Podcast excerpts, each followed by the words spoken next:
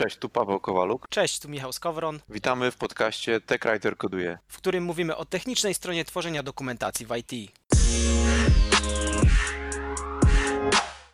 To cześć Paweł, co tam u Ciebie? O, cześć Michał, nie zauważyłem Cię. E, słuchaj, no... no, no to powiedz co tam u Ciebie najpierw, no. No, u mnie w porządku. Słuchaj, ćwiczyłem e, jakby różne impersonacje znanych osób i na razie jestem przy Mieszko pierwszym. Tak? No to pokaż, co się nauczyłeś. No, jestem księciem, jestem księciem Polski. Fajnie? No chyba za długo nie ćwiczyłeś, tak mi się wydaje. Coś mi się wydaje, że to jest takie tak na szybko, na szybko. Ale słuchaj, e, nie po to cię tu wezwałem, żebyś udawał królów Polski, tylko okay. będziemy rozmawiać o bardzo ważnej rzeczy. E, jaki jest temat tegorocznej konferencji SOAP? Może kojarzysz? Tak, kojarzę, bo jest związany z e, jakąś grą, z, z grą komputerową. E, Content 2077, związany z grą Cyberpunk 2077. Bardzo dobrze, czyli masz jeden punkt. E, a chodzi o to, że będzie rozmowa na temat tego, jak nasz zawód będzie wyglądał w przyszłości, czyli będziemy się skupiać na tym, jak dokumentacja się zmieni, jak kanały komunikacji z użytkownikami się zmienią, jak zmienią się narzędzia w perspektywie 50 albo więcej lat, e, jak nasz zawód będzie wtedy wyglądał. I wydaje mi się, że fajnie się to wpisuje, y, to znaczy może nie, nie motyw, tylko odwrotnie. To, co my robimy teraz, projekt, nad którym pracujemy, że fajnie się wpisuje właśnie w ten motyw y, konferencji, gdzie y, mówimy o przyszłości, a moje przemyślenie jest teraz takie po kilku miesiącach pracy nad tym projektem, że tak naprawdę przyszłość dla dokumentacji dla nas jest teraz. Czyli my po prostu to, co dla nas w świecie dokumentacji jest przyszłością, tak naprawdę jest teraźniejszością dla osób, które tworzą oprogramowanie, że od wielu lat wykorzystuje się technologie, narzędzia i procesy w taki, a nie inny sposób, a dla nas w technika writingu jest to coś, do czego my dopiero dążymy i to jest coś, co byśmy chcieli osiągnąć. Przykładem dla mnie tutaj jest na przykład Doxas Code, o którym mówi się od dłuższego czasu w naszym środowisku, a tak naprawdę to są rzeczy, które już programiści używają tego od dawna. Jest to coś, co nie jest y, jakimś takim wielkim odkryciem, tylko jest to jakby naturalna rzecz, którą się teraz, mm, z której się teraz korzysta. Pamiętam, jak około 6 czy 7 lat temu, jak jeszcze zaczynałem pracę jako technika writer, y, pracowaliśmy właśnie nad tym, żeby dostarczanie dokumentacji tworzyć e, w sposób taki bardziej dynamiczny, czyli chcieliśmy wykorzystać ten proces CI, e, żeby budować dokumentację, bo na początku jak tam pracowałem, to stworzyłem sobie jakąś tam dokumentację, gdzie budowała mi się tam lokalnie za pomocą jakichś batch file takich, które sobie sam napisałem, no i chcieliśmy skorzystać z tego, znaczy chcieliśmy to ulepszyć, żeby to było bardziej scentralizowane, żeby to nie było tylko na mojej maszynie, żeby to się budowało szybciej, żeby budowało się cały czas. No i wtedy nasza pierwsza myśl była, no to co, czego użyjemy? A czego się używa w firmie? Jenkinsa. No to zaczęliśmy używać Jenkinsa. Pomogli mi przy tym koledzy programiści e, i już wtedy właśnie, wtedy nie było czegoś takiego jak Dogzax Code. Ja nie słyszałem o takich motywach. Wtedy nawet w ogóle polskiej strony o technika ratingu nawet nie było. E, ale to już było właśnie to, czyli my po prostu zobaczyliśmy, ok, programiści korzystają z tego, to będziemy robić to samo.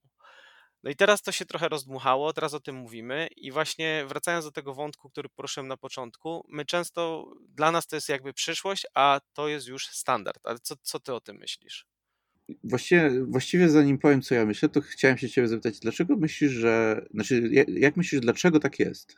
Dlaczego tak się stało, że technical writing sobie ma te swoje sposoby, które tak odbiegają od tego, co się robi w software'ze? Wiesz co, to jest pytanie trudne i podchwytliwe i podejrzewam, nie będę w stanie na nie odpowiedzieć wyczerpująco ani super dokładnie, ale może spróbuję przynajmniej coś powiedzieć mądrego.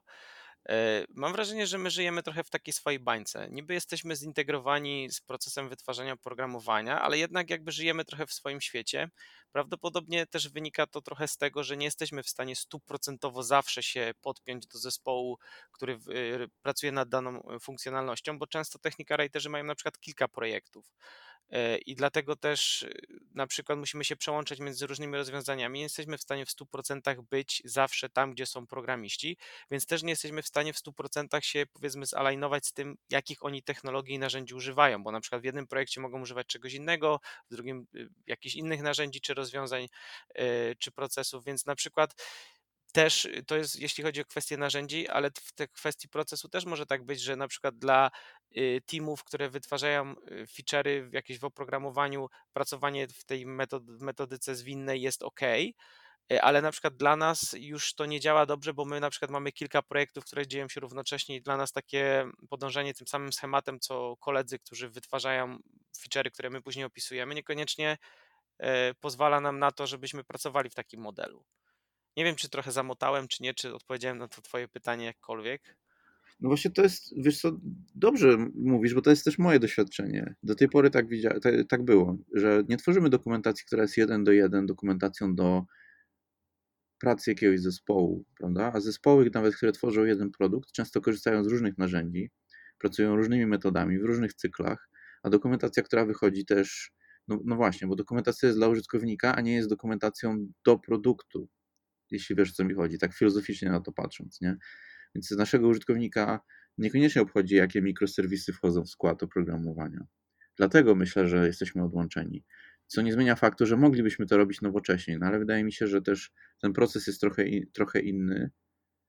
Na przykład tak jak w naszej obecnej firmie, gdzie cykl, wy, jakby cykl wypuszczania oprogramowania do klienta teraz jest sześciomiesięczny ale każdy poszczegól, z poszczególnych podprojektów na przykład wypuszcza nową wersję co dwa tygodnie lub co miesiąc, a nasza dokumentacja musi pasować do, tej, do tego stanu rzeczy, który jest po odcięciu danego pół roku, prawda? Więc to nie będzie też aktualna, naj, najświeższa praca wszystkich zespołów, tylko będzie to jakiś tam inny zestaw rzeczy, funkcjonalności i tak dalej. I myślę, że tutaj odłączenie od tego procesu jest jak najbardziej wskazane. Natomiast nie wiem, czy wskazane jest odłączenie całkowicie od praktyk narzędziowych. No ja właśnie do tego chciałem nawiązać teraz, jak powiedziałeś, że, e, że technologicznie może niekoniecznie musimy być inni.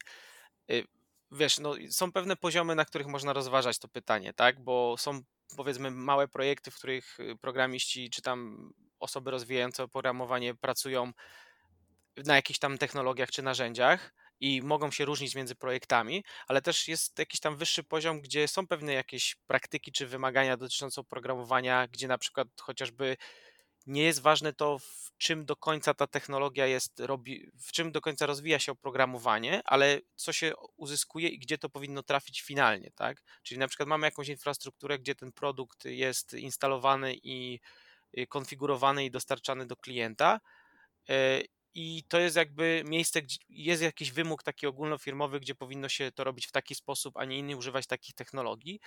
I tutaj myślę, że moglibyśmy, powiedzmy, się dostosować w jakiś sposób, jeśli chodzi o, o dokumentację. Tak? Dlaczego na przykład, jeśli w firmie oprogramowanie jest w chmurze dostarczane, czyli my jest, dostarczamy oprogramowanie jako serwis e, chmurowy, to dlaczego nie możemy podążyć tym samym trakiem i na przykład dokumentacji też tam dostarczać w tym, w tym rejonie i w taki sposób?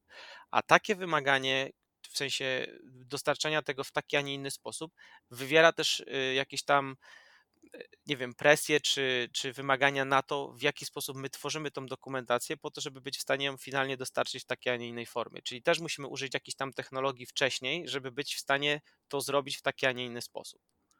Co no myślisz? Dobrze, po, pozwól mi tutaj być e, adwokatem diabła przez chwilę. Bądź. I y, czemu nie. No, co, co ze starą dobrą ditą, która pozwala nam publikować treść do dowolnej liczby kanałów, prawda? Czy nie, czy nie moglibyśmy, skoro na przykład publikujemy oprogramowanie do chmury, to co, co, za, co za problem opublikować jakiś tam statyczny content wygenerowany z dity do chmury? Ale to ja nie mówię, że nie. To właśnie to jest, hmm. chyba może się niejasno wyraziłem, czyli to jest dokładnie przykład na to, co starałem się powiedzieć przez ostatnie dwie minuty. Mianowicie to, że y, pomyśl o tym tak, jak ty jesteś technika writerem, który ma jakiś tam projekt i, i pisze sobie w dicie, tak?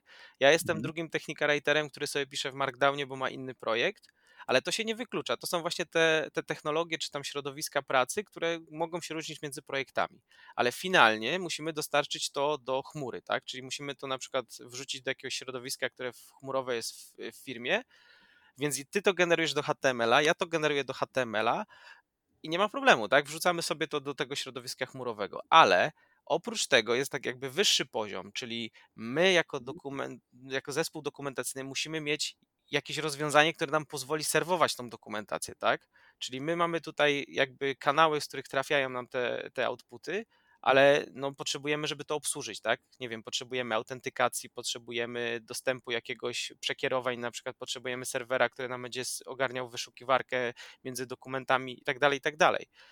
E, czyli to się właściwie zgadza z tym, co, co starałem się powiedzieć na temat tego, jak programiści pracują. Czyż nie? Okej, okej, okay, czyli tworzymy jakby ten pipeline ostateczny, gdzie dokumentacja z różnych tam projektów, różnie sobie tworzona, ląduje w jednym miejscu. Dokładnie. Okej, to skąd temat odcinka Full Stack Technical Writer?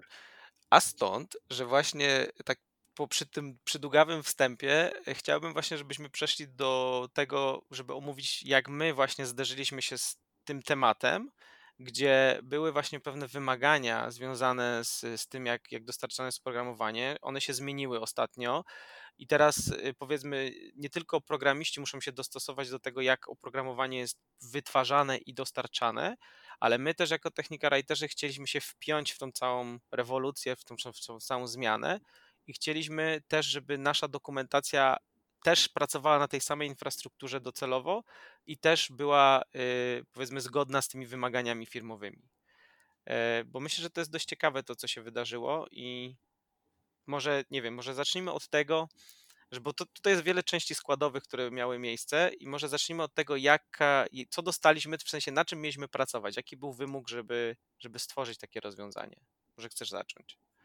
No dobra, no, w ogóle może też y, Okej, okay, docelowe miejsce, gdzie chcemy publikować rzeczy, to jest nasza jakaś tam infrastruktura, chmurowa. Ona ma tam, ona ma swoje, swoje wymogi bezpieczeństwa, które są spełnione przez różne zasoby, zespoły, które, które ją utrzymują. Do tej pory mieliśmy e, portal z dokumentacją dostarczany przez zewnętrznego dostawcę narzędzi i e, kompletnie w innym miejscu ta dokumentacja była deployowana. Proces był, proces był zupełnie inny E, niż, niż to, co, to, co się zaczęło dziać w software. Więc wymaganie było takie, żeby dostosować e, ten punkt docelowy. No i okazało się, że musieliśmy dużo, dużo zmienić. Ale może zanim przejdziemy do tego, jakie części, części składowe w to weszły, to porozmawiamy o tym, co zyskaliśmy, bo wydaje mi się, że to pomoże zarysować e, też jeszcze lepiej obraz. Czyli przeszliśmy z Dity publikowanej do jakiegoś tam blackboxowego portalu, przeszliśmy na taki setup, gdzie przez TeamCity e, buildy są deployowane dynamicznie, e, zawsze najświeższa wersja, lub releasowane w takim cyklu, jak potrzebujemy. E, I to dało nam, pomimo narzędzi, które są trochę takie archaiczne, dało nam naprawdę duży taki zysk produktywności. Dla mnie dużym zyskiem jest to, że mamy całkowitą przejrzystość tego, y, jak ten system działa i co tam w środku jest. Przedtem, tak jak powiedziałeś, wrzucaliśmy, czy tam wrzucamy jeszcze y, DITę do jakiegoś tam rozwiązania, które jest dostarczane przez zewnętrzną firmę i jest to takie czarne pudełeczko, w którym nic nie widać, tak? Coś się zepsuje, coś się stanie, my nie wiemy, co tam się dzieje, tak? Nie mamy na to, na to wpływu. A tutaj nie dość, że osiągnęliśmy tą dynamikę deploymentów, którą, o której mówisz, to jeszcze mamy taką jakby przejrzystość tego, co tam jest, bo sami to zrobiliśmy od początku, od zera i potrafimy to wspierać lepiej i potrafimy szybciej reagować na problemy, które się pojawiają i które będą się pojawiać w przyszłości, tak? Czyli ten support czy tam utrzymanie powinno być e, jakby lepsze od, z punktu widzenia użytkowników, którzy będą z tego korzystać, bo jak coś się zepsuje, to my będziemy od razu wiedzieć co i gdzie. No fajnie to wszystko wygląda, fajnie, ale czy, czy czujesz, że byliśmy gotowi na taki krok, jak zaczynaliśmy? Wiedzieliśmy, co robimy? Myślę, że nie. Tutaj było parę takich wyzwań. Po pierwsze to, że jesteśmy technika writerami, a nie programistami, a tam było bardzo dużo pracy związanej z, z kodowaniem, czy tam nawet pracy takiej trochę DevOpsowej, gdzie trzeba było zaprojektować jakieś y, pipeliny, które nam dostarczają tą dokumentację. Jak zaczynaliśmy ten projekt, myślę, że absolutnie sobie nie zdawaliśmy sprawy, ile to nas będzie kosztować y, wysiłku, uczenia się nowych rzeczy i tak naprawdę z czym się będziemy mierzyć. No ale no może, ja, ja, może to dobrze. Ja, może dobrze. Ja absolutnie nie wiedziałem, co robię. Ja mam doświadczenia więcej w takim pomyśle produkcyjnym i innych rzeczach. W oprogramowaniu też mam, prawda, ale, ale, ale nigdy takich nowoczesnych rzeczy nie robiłem, więc dla mnie to wszystko było takie dockery, Kubernetes, same nowe słowa, wszystkie greckie i, e, I co one znaczą. Ja myślę, że ta niewiedza była dla nas błogosławieństwem, bo, bo jakbyśmy dokładnie wiedzieli, na co się piszemy, to myślę, że moglibyśmy się wycofać z tego, albo przynajmniej się zastanowić dłużej nad tym, czy chcemy to robić. A tak, to tak, jasne, poradzimy sobie z cool, super i ekstra, tak? No więc dobra, no to zdecydowaliśmy się, że sk- skaczemy do tej głębokiej wody i co musieliśmy zrobić, żeby to wszystko się wydarzyło, o czym powiedzieliśmy, te wszystkie wymagania zostały spełnione.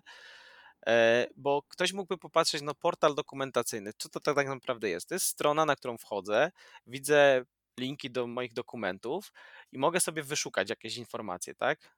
Czyli no, co to tak bardzo skomplikowane. Biorę pierwszy static site generator z brzegu, który obsługuje jakąś wyszukiwajkę i robię sobie taki portal. No nie? No chyba tak można by to zrobić, prawda? No pewnie, prosta sprawa. No nie wiem, biorę Sphinxa, który ma tam jakiś już wbudowany, generuję sobie dokumentację, wrzucam sobie na jakiś tam serwer e, wielkie mi, wiesz, rzeczy do AWS-a, który mi po prostu zaserwuje z chmury HTML-a, no i ekstra, nie? I mamy portal. No ale Kurczę, dlaczego tak nie zrobiliśmy? no właśnie teraz musimy dojść do tego krok po kroku, dlaczego tak nie zrobiliśmy, tak? No to od czego zaczniemy? Może pierwsze, Może od od- legacy documentation? Może to jest no to, no to zacznijmy od legacy documentation.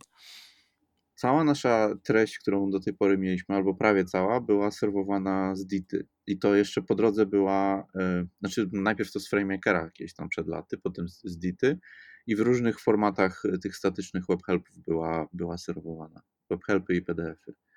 I nie mogliśmy fakty, nie mogliśmy w ogóle jakby myśleć o tym, że no to teraz przejdziemy sobie na Markdowna i będziemy dzisiaj tworzyć dokumentację w Markdownie, bo tam są setki tysięcy topików napisane o różnych przeróżnych rzeczach. Poza tym one są reusowane jest cała masa różnych takich ditowych feature'ów wykorzystana w tym, żeby to wszystko, żeby to wszystko działało.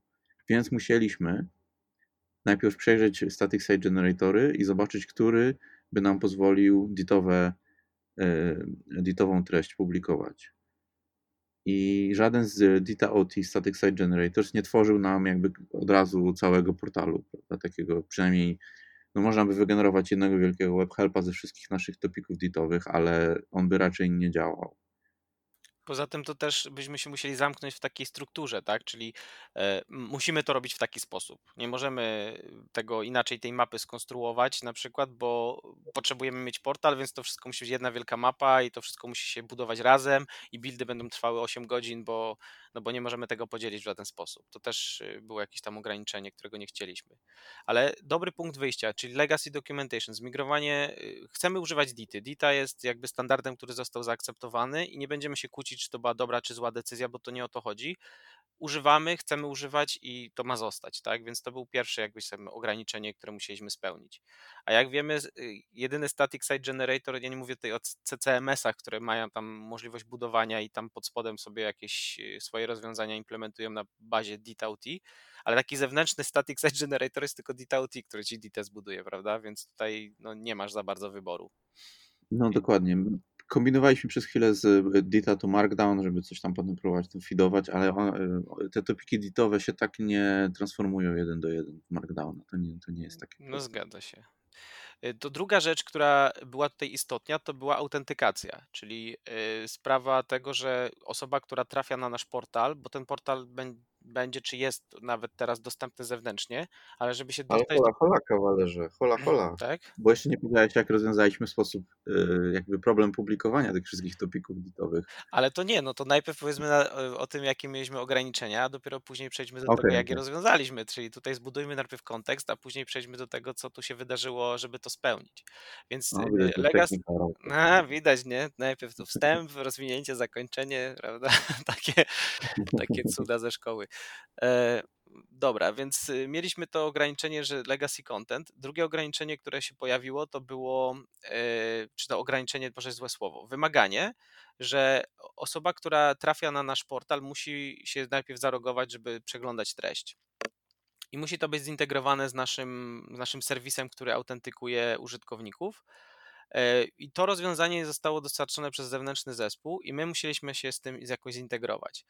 E, Nasz vendor, który nam dostarcza obecne do, do, do, powiedzmy rozwiązanie, to obsłużył, a my musieliśmy to sobie sami zrobić, no bo wiadomo, no jak sobie wygenerujemy webhelpa z Dity, no to tam nie ma żadnej autentykacji, musimy to jakoś wpiąć w to, tak? Więc y, to było wymaganie, które musieliśmy spełnić, tak? Kolejne wymaganie, które było, to y, chcieliśmy mieć wyszukiwarkę, która jest w stanie przeszukać nam dokumenty z różnych źródeł. To znaczy nie, y, powiedzmy taka, że mamy ileś tam dokumentów wytworzonych z Dity lub też z innego źródła i chcielibyśmy je zindeksować i chcielibyśmy mieć możliwość centralnie wyszukiwania treści ze wszystkich tych dokumentów, które są dostępne. To była kolejna rzecz, którą potrzebowaliśmy, tak? I co Fantastyczna tam? sprawa. No. Fantastyczna sprawa. No i co jeszcze tam było? Aha, jeszcze jedno wymaganie, które się pojawiło, to jak chcielibyśmy, chcieliśmy być zgodni stuprocentowo z, z tym, jak, jak firma pracuje, no to musieliśmy sobie stworzyć środowisko deweloperskie, środowisko takie przedprodukcyjne i środowisko produkcyjne, żeby móc rozwijać jakieś tam dokumentację, testować ją, później ją wstępnie jakby zrobić taką wersję release candidate i później ją, kiedy ona już jest gotowa, ją opublikować, tak?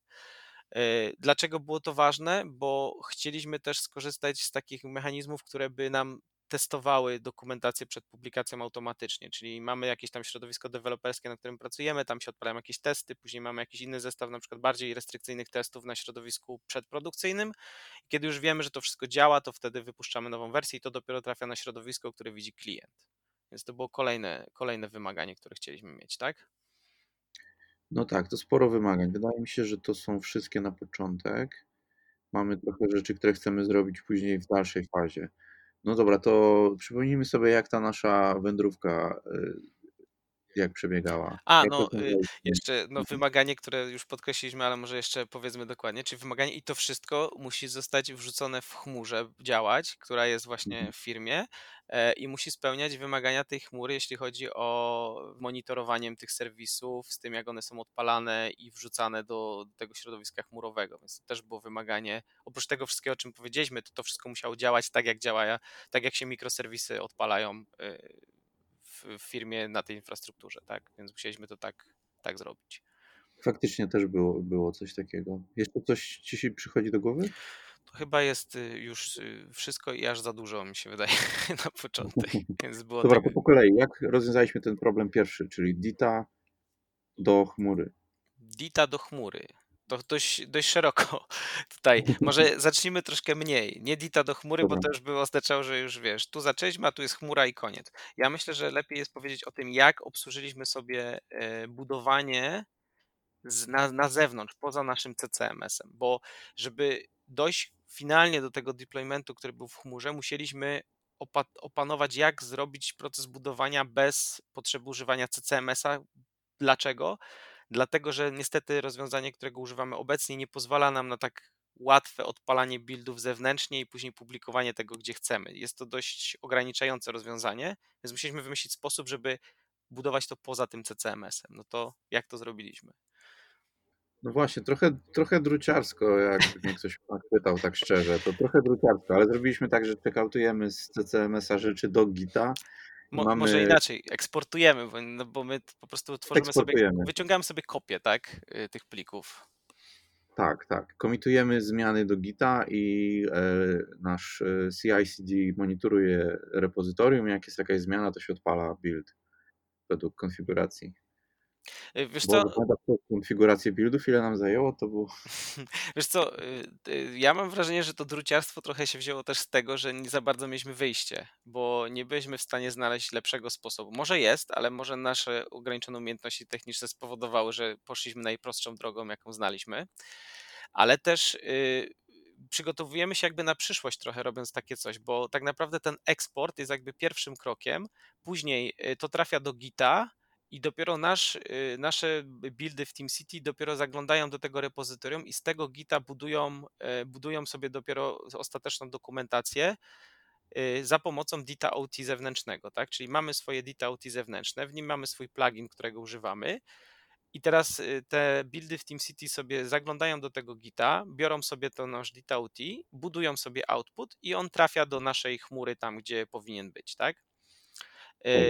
Ale co nam to daje? Daje nam to, że jeśli w przyszłości chcielibyśmy na przykład zmienić CCMS-a, albo byśmy chcieli zmienić y, w ogóle sposób korzystania z y, przetrzymywania źródeł, czyli na przykład w ogóle nie chcemy mieć CCMS-a, tylko samego Gita, to odcinamy tylko ten pierwszy etap, a cała reszta dalej działa, tak? Czyli e, możemy sobie wy wymienić ten CMS-a na innego i on ma na przykład inny sposób dostarczenia nam tej treści, więc wtedy na przykład, nie wiem, zamiast eksportu robimy jakiś inny proces, albo w ogóle wyrzucamy CMS-a i po prostu pracujemy bezpośrednio w Gicie, no i nasze TeamCity już tam zagląda, tak? Więc mamy jakby ten, tam jakąś elastyczność na przyszłość. Więc... Fajna sprawa też, gdybyśmy mieli inne projekty nieditowe, typu jakieś markdownowe e, grupki plików tak. gdzieś tam w gicie, monitorujemy sobie to repozytorium, budujemy i reszta pipeline jest taka sama. Dokładnie, czyli możemy, powiedzmy, ten git jest dla nas takim interfejsem trochę do tego, skąd te źródła trafiają. Tak, tak to sobie tak wymyśliliśmy. Tak, tak? tak no i to się eksportuje, buduje i to jest wrzucane na, na jakiś tam nie wiem jak to nazwać, storage, jak po polsku jakoś to ładnie nazwać. Mamy taką, takie w chmurze takie miejsce do przechowywania plików, no i tam sobie wrzucamy wszystkie rzeczy, które budujemy, tak, wszystkie dokumenty. No to to jest jeden element. Kolejna rzecz, która była potrzebna, no to była ta autentykacja użytkowników. No i jak to rozwiązać? Może ty powiesz y, coś na ten temat, bo głównie ty nad tym pracowałeś. Właśnie, kiedyś to nic nie wiedziałem o autentykacji, potem, e, potem e, zrobiłem ten projekt i teraz wiem 10% więcej. A teraz dalej nic nie wiesz, tylko lepiej udajesz, że wiesz. E, no ale na szczęście mamy infrastrukturę w firmie, która ma taki Authentication Gateway i tylko musieliśmy się zintegrować do tego. Więc trzeba było napisać jakiś program, który będzie autentykował użytkownika, zanim ten obejrzy dokumentację. No i, no i wymyśliliśmy sobie bardzo niedruciarskie rozwiązanie, takie, że e, frontem naszego portalu będzie taki e, szybki ekspres, e, ekspresowy serwer, który będzie miał ustawione proxy na ten storage dokumentów, ale zanim cokolwiek wyświetli, to użytkownik musi być zalogowany. I tu się zaczęła nasza przygoda z Node.js-em i pierwszy krok do bycia full stack e, technical writerem, bo do tej pory umiejętności, których użyliśmy, były takie powiedzmy jeszcze w zakresie kogoś, kto pracuje z ditowymi rzeczami, czyli bierzemy coś tam gdzieś, wrzucamy, jakieś CI/CD nam buduje, prawda? To jest takie jakby nie odkrywamy niczego, czego nie robiliśmy wcześniej. Tak jak mówiłeś, e, wcześniej używałeś Jenkinsa do buildów. Każdy z nas ma w historii parę takich projektów. Ale tutaj już weszliśmy w coś nowego. Tworzymy sobie taki jakby backend ser serwera. Ten backend ma też swój frontend. Tworzymy jakieś tam stronki pomocnicze, e, które przekierowują nas na logowanie, wybierają sposób autentykacji. Tak itd. E, właśnie, i ten serwer, o którym mówisz, on się stał jakby takim centralną częścią e, tego rozwiązania. Chyba to nie jest przesada, żeby powiedzieć, że to jest taki punkt, główny punkt tego całego rozwiązania, gdzie tak naprawdę użytkownik, kiedy chce trafić na nasz portal, no to najpierw trafia jakby na ten serwer i ten serwer tam już obsługuje wszystko, co, co potrzeba. E, czyli tak jak mówisz, stworzyliśmy ten backend, który y, serwuje ci jakieś tam, jakąś tam treść, ale wcześniej łączy się z, z, serwisem autentykacyjnym, który już w firmie sobie funkcjonuje. Zintegrowaliśmy się z tym, z tym serwisem i ten serwer się odpytuje, mówi: Hej, tutaj jest taki użytkownik, czy on może wejść? I ten serwis odpowiada, mówi: Tak, może wejść, weź go wpuść. Jak ten użytkownik już wejdzie, jakby zostanie przepuszczony przez tą bramkę, gdzie się musi zautentykować, wtedy ma wgląd w treść która właśnie jest y, przechowywana na tym, na tym storage'u, o którym mówiliśmy przed chwilą, gdzie się budują te dokumenty. Y, on sobie zagląda tam właśnie do tego miejsca, gdzie są przechowywane dokumenty i po prostu serwuje te, tą treść, która jest nam potrzebna, tak? Czyli konkretny dokument, konkretną rzecz i tak dalej. Czyli on właśnie tak zarządza tym, co się dzieje, kogo wpuścić, kogo nie, co pokazać, co nie, tak? Więc tutaj musiałeś rzeczywiście trochę podszlifować swojego JavaScriptu czy, czy znajomości Node.jsa, żeby, żeby to wszystko obsłużyć, żeby to działało jak należy. E, no i tutaj wspomniałeś jeszcze o jednej rzeczy, czyli o tych stronkach e, pomocniczych, to powiedzmy jest tam jakaś logika w tym samym serwerze, o którym powiedziałeś, ale kolejnym elementem, który musieliśmy stworzyć, to były tak zwane landing pages. Tak? No właśnie, może opowiesz o nich, no bo, y, bo to, było, to było twoje dziecko, twój Moje dziecko, tak. Y, czyli oprócz tego, że mamy te dokumenty, to musieliśmy stworzyć jakiś zestaw takich statycznych stron, prostych, które nam pokażą, czyli tak jak wchodzimy na każdy portal, widzimy stronę startową i widzimy, jest lista linków, to, mo- to jest taka wersja dokumentu, taki produkt i tak dalej, i tak dalej. Ma tam jakieś okienko wyszukiwania i tam jakiś obrazek czy coś innego, czyli po prostu typowe strony y, takie statyczne, które są serwowane na jakichś tam e, portalach. No i teraz y, prawdopodobnie y, nie będzie to naj, mm, pierwsze rozwiązanie, o którym pomyślisz, bo ja stwierdziłem, że te strony zrobię w Pythonie. Tak więc, że to jest coś, co prawdopodobnie, a czemu nie w JavaScriptie, a czemu nie coś tam? Bo Pythona znam, lubię, szanuję i po prostu wiedziałem y, w miarę szybko, jak mógłbym to zrobić, a nie potrzebowaliśmy niczego bardzo skomplikowanego. To nie jest coś, coś takiego, co wymaga strasznie dużego, nie wiem, oprogramowania, dynamiki, baz danych. To, to po prostu są zwykłe jakieś stronki statyczne, więc stwierdziłem, że wykorzystam Pythona, biblioteka Jinja 2, która jest taką biblioteką do stworzenia szab, prosty, prostych, nieprostych, do tworzenia szablonów które później możemy sobie wypełniać informacjami. Więc y, zrobiliśmy tak, że wymyśliliśmy sobie to w taki sposób. Nasza konfiguracja tego, tych stron jest przechowywana w pliku JSON. Tam sobie określamy, jakie mamy dokumenty, w jakich wersjach, jakie są linki do nich, jakich template'ów chcemy użyć do budowania. Czyli to jest taki centralny punkt, z którego my zarządzamy tym, co chcemy wygenerować. Y, I w tych plikach JSON przechowujemy sobie tą konfigurację. Następnie mamy jakąś logikę y, napisaną w Pythonie, która nam bierze tą tą konfigurację z JSONa. Mamy też template'y napisane w Gingy, HTML-owe, y, takie szablony, które tam mamy określone, że taka jest struktura i wypełni mi te miejsca tymi informacjami, które pobierzesz sobie z pliku JSON. No i ten, ta logika Pythonowa po prostu wyciąga informacje z JSONa i później generuje z tego strony statyczne na podstawie tych szablonów, które mamy dostępne w 2. To jest bardzo, bardzo szybko y, się dzieje. Y, ma dużą też elastyczność, bo w tych szablonach normalnie można używać pętli, można używać y, warunków, tak więc, że można sporo tam rzeczy sobie fajnie ustalić. Poza tym jest też, można sobie generować takie dziedziczenie jakby, czy rozszerzanie szablonów, gdzie mamy jakiś jeden podstawowy szablon, na jego podstawie budujemy kolejne szablony. Zresztą z tego nie jestem na 100% pewien, ale wydaje mi się, że Sphinx, który jest generatorem stron statycznych dla Pythona, właśnie też korzysta z Jinja 2, więc jest to, jest to fajne rozwiązanie, które dla nas zadziałało. E, no i te stronki się budują, mamy ich tam 3 czy 4. Działa to i deployment jest bardzo szybki, bo w TeamCity taka stronka się buduje w, nie wiem, chyba poniżej w kilka sekund się po prostu te strony budują. E, no i ładnie, ładnie, szybko i fajnie jesteśmy w stanie przebudować sobie, jeśli ten plik konfiguracyjny nam się zmieni. A właśnie, a propos elastycznych rozwiązań, to co zrobiliśmy z wyszukiwaniem? Elast pięknie przeszliśmy teraz jeszcze do kolejnego elementu, czyli mamy serwer, mamy obsłużoną autentykację, mamy proces budowania, mamy strony statyczne, które przeglądamy, no i teraz pozostaje ta rzecz, którą każdy z nas najbardziej lubi, czyli wchodzimy sobie na, na portal i możemy wyszukać informacje. No i teraz jak to zrobić, żeby to działało? E, w, samym, e, w samych dokumentach wyszukiwanie już jest, bo ono jest wbudowane jakby w szablon webhelpowy, którego my używamy do generowania naszych stron statycznych z DITy. Więc tutaj jakby to już zostało, jest to wbudowane, ale potrzebowaliśmy rozwiązania, które będzie nam przeszukiwać wszystkie dokumenty, które są dostępne. No i teraz od czego zaczęliśmy, Paweł? Jak zdecydowaliśmy się, może na początku o czym myśleliśmy, a co nie zadziałało? Kurczę, to dobre pytanie, bo ja nie pamiętam, o czym my na początku myśleliśmy. Myśleliśmy o wyszukiwarce y, takiej offline, y, w sensie, że rozwiązanie, które nie korzysta z żadnej bazy danych, tylko jest jakby takim offline'owym y, javascriptowym wyszukiwarką, mm. która jest mhm. wbudowana jakby w portal.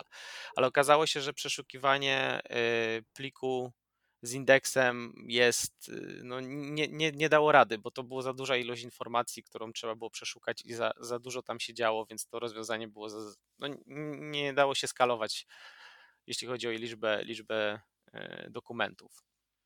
Więc... No tak, nasza naiwność y, młodych.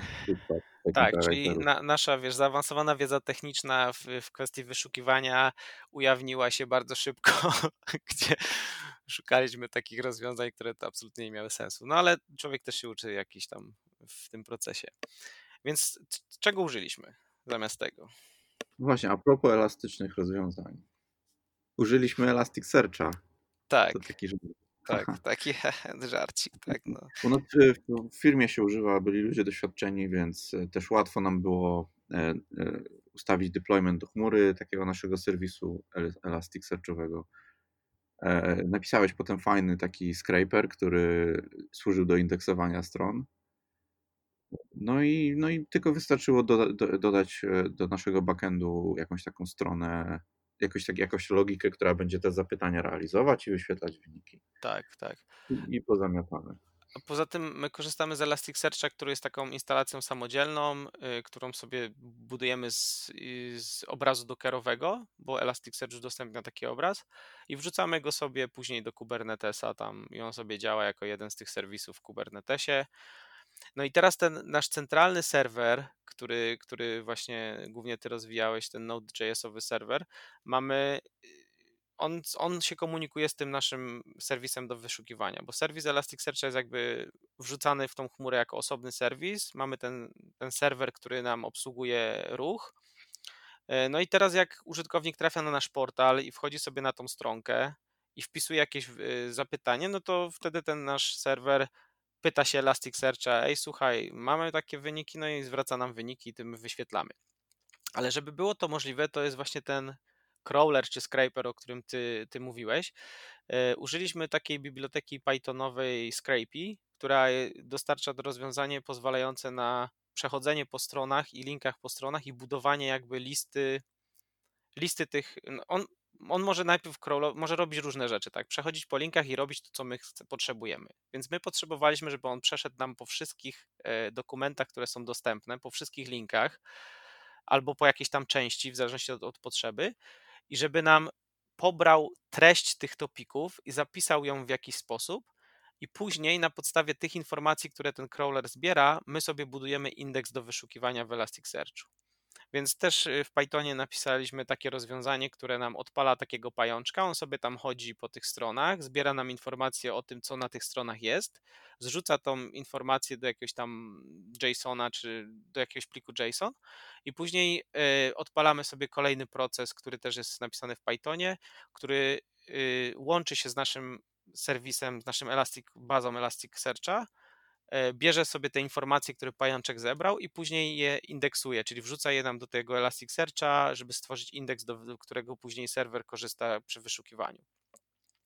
I okazało się, że całkiem fajnie to działa. E, jesteśmy w stanie tworzyć indeks y, całościowo, jeśli potrzebujemy, ale oprócz tego zrobiliśmy to tak, że przy każdym budowaniu jakby dokumentu, na przykład mamy dokument z Dity, który chcemy przebudować, on się pobiera z, y, z TCMS-a, ładuje do Gita, generuje się z tego strona, następnie jest uploadowana do tego naszego storage'u w chmurze i później wykonuje się indeksowanie tylko tego dokumentu i aktualizuje się indeks w Elasticsearchu, czyli ten proces jest tak jakby kompletny, czyli nie tylko budujemy, ale przy okazji też reindeksujemy te wszystkie wpisy, żeby zawsze y, użytkownik dostawał na świeższe wyniki.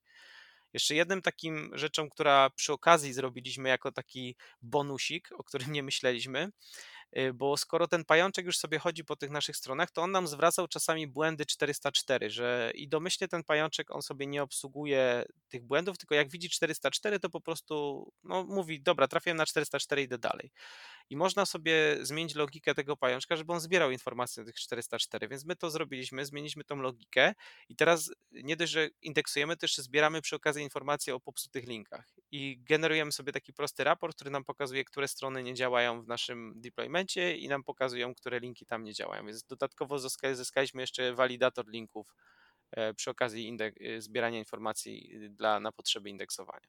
I okazało się, że nam go brakowało, bo to jest coś, czego tak naprawdę takie typowe ditowe setupy nie, nie dostarczają same z siebie.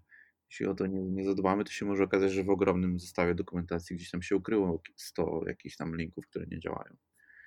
Ogólnie y, jakby sprawdzanie linków to jest też temat, y, jakby dla mnie przynajmniej to nie jest też takie super proste, bo to znaczy, powiedzmy, że technologicznie jest to może w miarę proste, ale jeśli chodzi o to, jak do tego podejść, bo okazuje się, że y, czy powinno się na przykład sprawdzać linki na source czy na outpucie, bo, y, bo mamy jakby w przypadku Dity, gdzie mamy jakieś tam filtrowanie treści, mamy y, jakieś tam warunkowe budowanie tego, tego outputu, to może się okazać, że w przypadku sprawdzania treści jakby źródeł, plików źródłowych i linków, znajdziemy jeden zestaw problemów, ale później po wygenerowaniu tego, e, powiedzmy tego, tego outputu, nie wiem, jakiegoś HTML-a, y, i puszczeniu takiego walidatora linków znajdziemy inny zestaw problemów, bo okaże się, że na przykład ktoś źle y, conditioning zrobił, albo ktoś źle taga zastosował, albo ktoś ustawił źle produkt i teraz mamy zepsuty link nie dlatego, że, że źródła są źle zrobione, tylko dlatego, że później przy całym procesowaniu czegoś zabrakło. Więc zarówno sprawdzanie źródeł, jak i, jak i outputu ma według mnie jakiś tam sens i różne zastosowania. Więc nam brakowało tego właśnie sprawdzania tej finalnej treści, czy ona rzeczywiście jest ok. No i teraz to już mamy. I zyskaliśmy sporo właśnie dzięki temu, pomimo, znaczy oprócz właśnie tych rzeczy deploymentowych, tej elastyczności i przejrzystości systemu, to zyskaliśmy tą dodatkową walidację. Czy to już jest wszystko, czy coś jeszcze? Wydaje mi się, że teraz y, na tym etapie to jest chyba wszystko. Te wszystkie elementy, które składają się na to rozwiązanie, chyba omówiliśmy. E, technologie, w jakich to zostało napisane, czy tam stworzyliśmy, to też, też omówiliśmy, więc wydaje mi się, że to jest właśnie to, to, to, co zrobiliśmy. To jest oczywiście pierwszy etap, e, który miejmy nadzieję niedługo trafi już y, na produkcję i zobaczymy, co w dalszych krokach. Mamy kilka pomysłów, jak rozszerzyć to rozwiązanie, jak ono lepiej powinno funkcjonować, ale przeszliśmy dość trudną drogę od właściwie zera całkowitego, jeśli chodzi o, o chmurowy deployment naszych, naszych, dokument, naszych dokumentów i zbudowanie takiego całego infrastruktury, żeby te dokumenty dostarczać, do tego, że mamy już działające rozwiązanie, które spełnia tam jakiś zestaw naszych podstawowych potrzeb. Więc była to długa i ciężka droga, ale, ale fajnie i warto było, dużo się nauczyliśmy po drodze też. No a propos długiej, ciężkiej drogi, to y, może też kogoś interesować, ile nam to czasu zajęło. I y, to jest O, coś, co mnie, mnie osobiście zaskoczyło. To znaczy, że spędziliśmy około 6 miesięcy na researchu i badaniu różnych wymagań, upewnianiu się, jak wszystko ma działać i tak dalej, i 3 miesiące na developmencie. Czyli nie musi to wcale trwać 5 lat, czy tam 10, czy 50, tak jak y, często się w firmach zdarza, ale udało nam się bardzo szybko moim zdaniem bardzo szybko dojść, dojść do produkcji. I wydaje mi się, że i du duża część z tych sześciu miesięcy to było też czekanie na pewne zmiany, aż zaskoczą takie zmiany organizacyjne, które gdzieś tam się działy, toczyły się, w które się chcieliśmy wpasować. Tutaj mówiąc o tym, jak, jak czas wygląda, wydaje mi się też, że, że ten w miarę krótki okres czasu też się bierze z tego, że jeśli masz w organizacji wsparcie dla swoich działań i ludzie są skorzy do pomocy i nikt ci nie stawia głupich przeszkód, czy tam jakaś polityka w to nie jest zamieszana, niepotrzebna, to takie rzeczy jesteś w stanie dużo szybciej zrobić. Sam miałeś doświadczenie, gdzie, gdzie przez kilka lat próbowałeś wprowadzić jakieś rozwiązania, ale głównie problemem były tam nie umiejętności techniczne czy, czy chęci, tylko bardziej takie jakieś takie właśnie procesy, czy tam jakieś blokady i niezależne od ciebie, tak? Niezależne od tego, co ty robiłeś, tylko ktoś narzucał ci jakieś dziwne rzeczy, które nie potrafiłeś tego No, przejść, nie? Zgadza się. I tutaj myślę, duża zasługa jest u naszego szefa, który był w stanie być może usuwać jakieś niewidzialne dla nas przeszkody Tak, tak. No, i pozwolił nam. My mieliśmy poczucie, że, że nas, nikt, nikt nas tutaj nie blokuje, ja tylko pomaga, jeśli potrzeba, to mieliśmy duże wsparcie z zespołów, które dostarczały inne rozwiązania, więc tutaj bardzo dużo byliśmy w stanie zrobić szybko, bo mieliśmy tą pomoc z innych, z innych działów, z innych, e, od innych kolegów też, czasami też nawet nieoficjalnie, gdzie powiedzmy była komunikacja między zespołami, ale też często się pytaliśmy kogoś tak mimochodem, bo siedzi obok, tak, ej słuchaj, bo to ja nie wiem, nie znam się dobrze na, na JavaScriptie czy na czymś tam innym, może mi pomożesz i te osoby zawsze chętnie pomagały, więc to, ta robota też szła dużo szybciej, tak? Bo takie proste problemy techniczne, które już przy implementacji na, na nas trafiały, były, były, były prostsze do rozwiązania przez pomoc kolegów, tak? Więc to było, to było też fajne. Więc takie wsparcie i komunikacja jest dużym, dużą częścią jakiegoś tam sukcesu, czy tego, że idziemy we właściwym kierunku. No ale może też mamy czas, jakieś, jakąś ramę czasową daliśmy, ale też pytanie, ile ludzi w to było zaangażowanych, bo to też jest chyba dość istotna informacja, ile osób nad tym pracowało. No tak, to jest płynna sprawa, ale to tak trzy głównie, trzy osoby głównie, nie? Można by tak y, powiedzieć, że mniej więcej e, właśnie trzy osoby tak stuprocentowo, tak, bo to bo to tak jak mówisz, to się zmieniało. Ktoś miał mniej czasu więcej, ktoś coś innego przejął, ale można by założyć, że to były jakby trzy osoby na pełen, na pełen etat yy, robiące właśnie tylko to. No i fajnie, ja się bardzo cieszę z tego. Mam nadzieję, że to, co, to o czym tu rozmawialiśmy, może być inspiracją też dla, dla słuchaczy. Tak, y, jeśli wiadomo, że to jest y, jakiś tam ogólny zarys tego, jak to działa, ale właśnie chodziło nam bardziej o to, żeby pokazać, co można zrobić, jak my ewentualnie podeszliśmy do tematu, więc jeśli macie jakieś bardziej szczegółowe pytania, to chętnie, chętnie na nie odpowiemy już kanałem prywatnym, więc możecie się z nami kontaktować przez naszego maila kontakt y, małpa więc y, jak macie jakieś pytania, to się kontaktujcie, piszcie, będziemy chętnie pomagać. No to chyba tyle, nie? Czy coś jeszcze? To chyba tyle. A może masz jakiś Jedyne- żart na koniec, czy nie masz żartu? Oj, ja jestem bardzo poważnym człowiekiem, raczej nie żartuję, ale mam też, e, jakby pracowałem nad kolejną e, impersonacją e, znanej osoby. Może byś chciał e, Mikołaja Kopernika No proszę, proszę, to dawaj. Mm, Jestem Mikołaj Kopernik, planety, gwiazdy, planety. Uhuhu. Y, Wiesz co, to brzmiało tak jak Mieszko pierwszy na początku, więc nie wiem, chyba Mm. musisz zmienić kurs albo znaleźć coś lepszego, albo t- trenera, bo nie, to tak nie, tak nie będzie. Ale wiesz, ja się zawsze czepiam, ja zawsze wiem wszystko najlepiej, więc Nie, No. masz rację, będę pracował nad tym. No, postaram się. dobrze, no to w następnym odcinku pokażesz, czego się nauczyłeś. Ekstra, nie mogę się doczekać. No to dzięki Paweł, fajnie się gadało i Dzięki. ten, i do następnego. Do następnego. Pozdrowienia dla słuchaczy. Cześć, cześć. Tak, pozdrawiamy i, i słyszymy się w następnym odcinku. Na razie.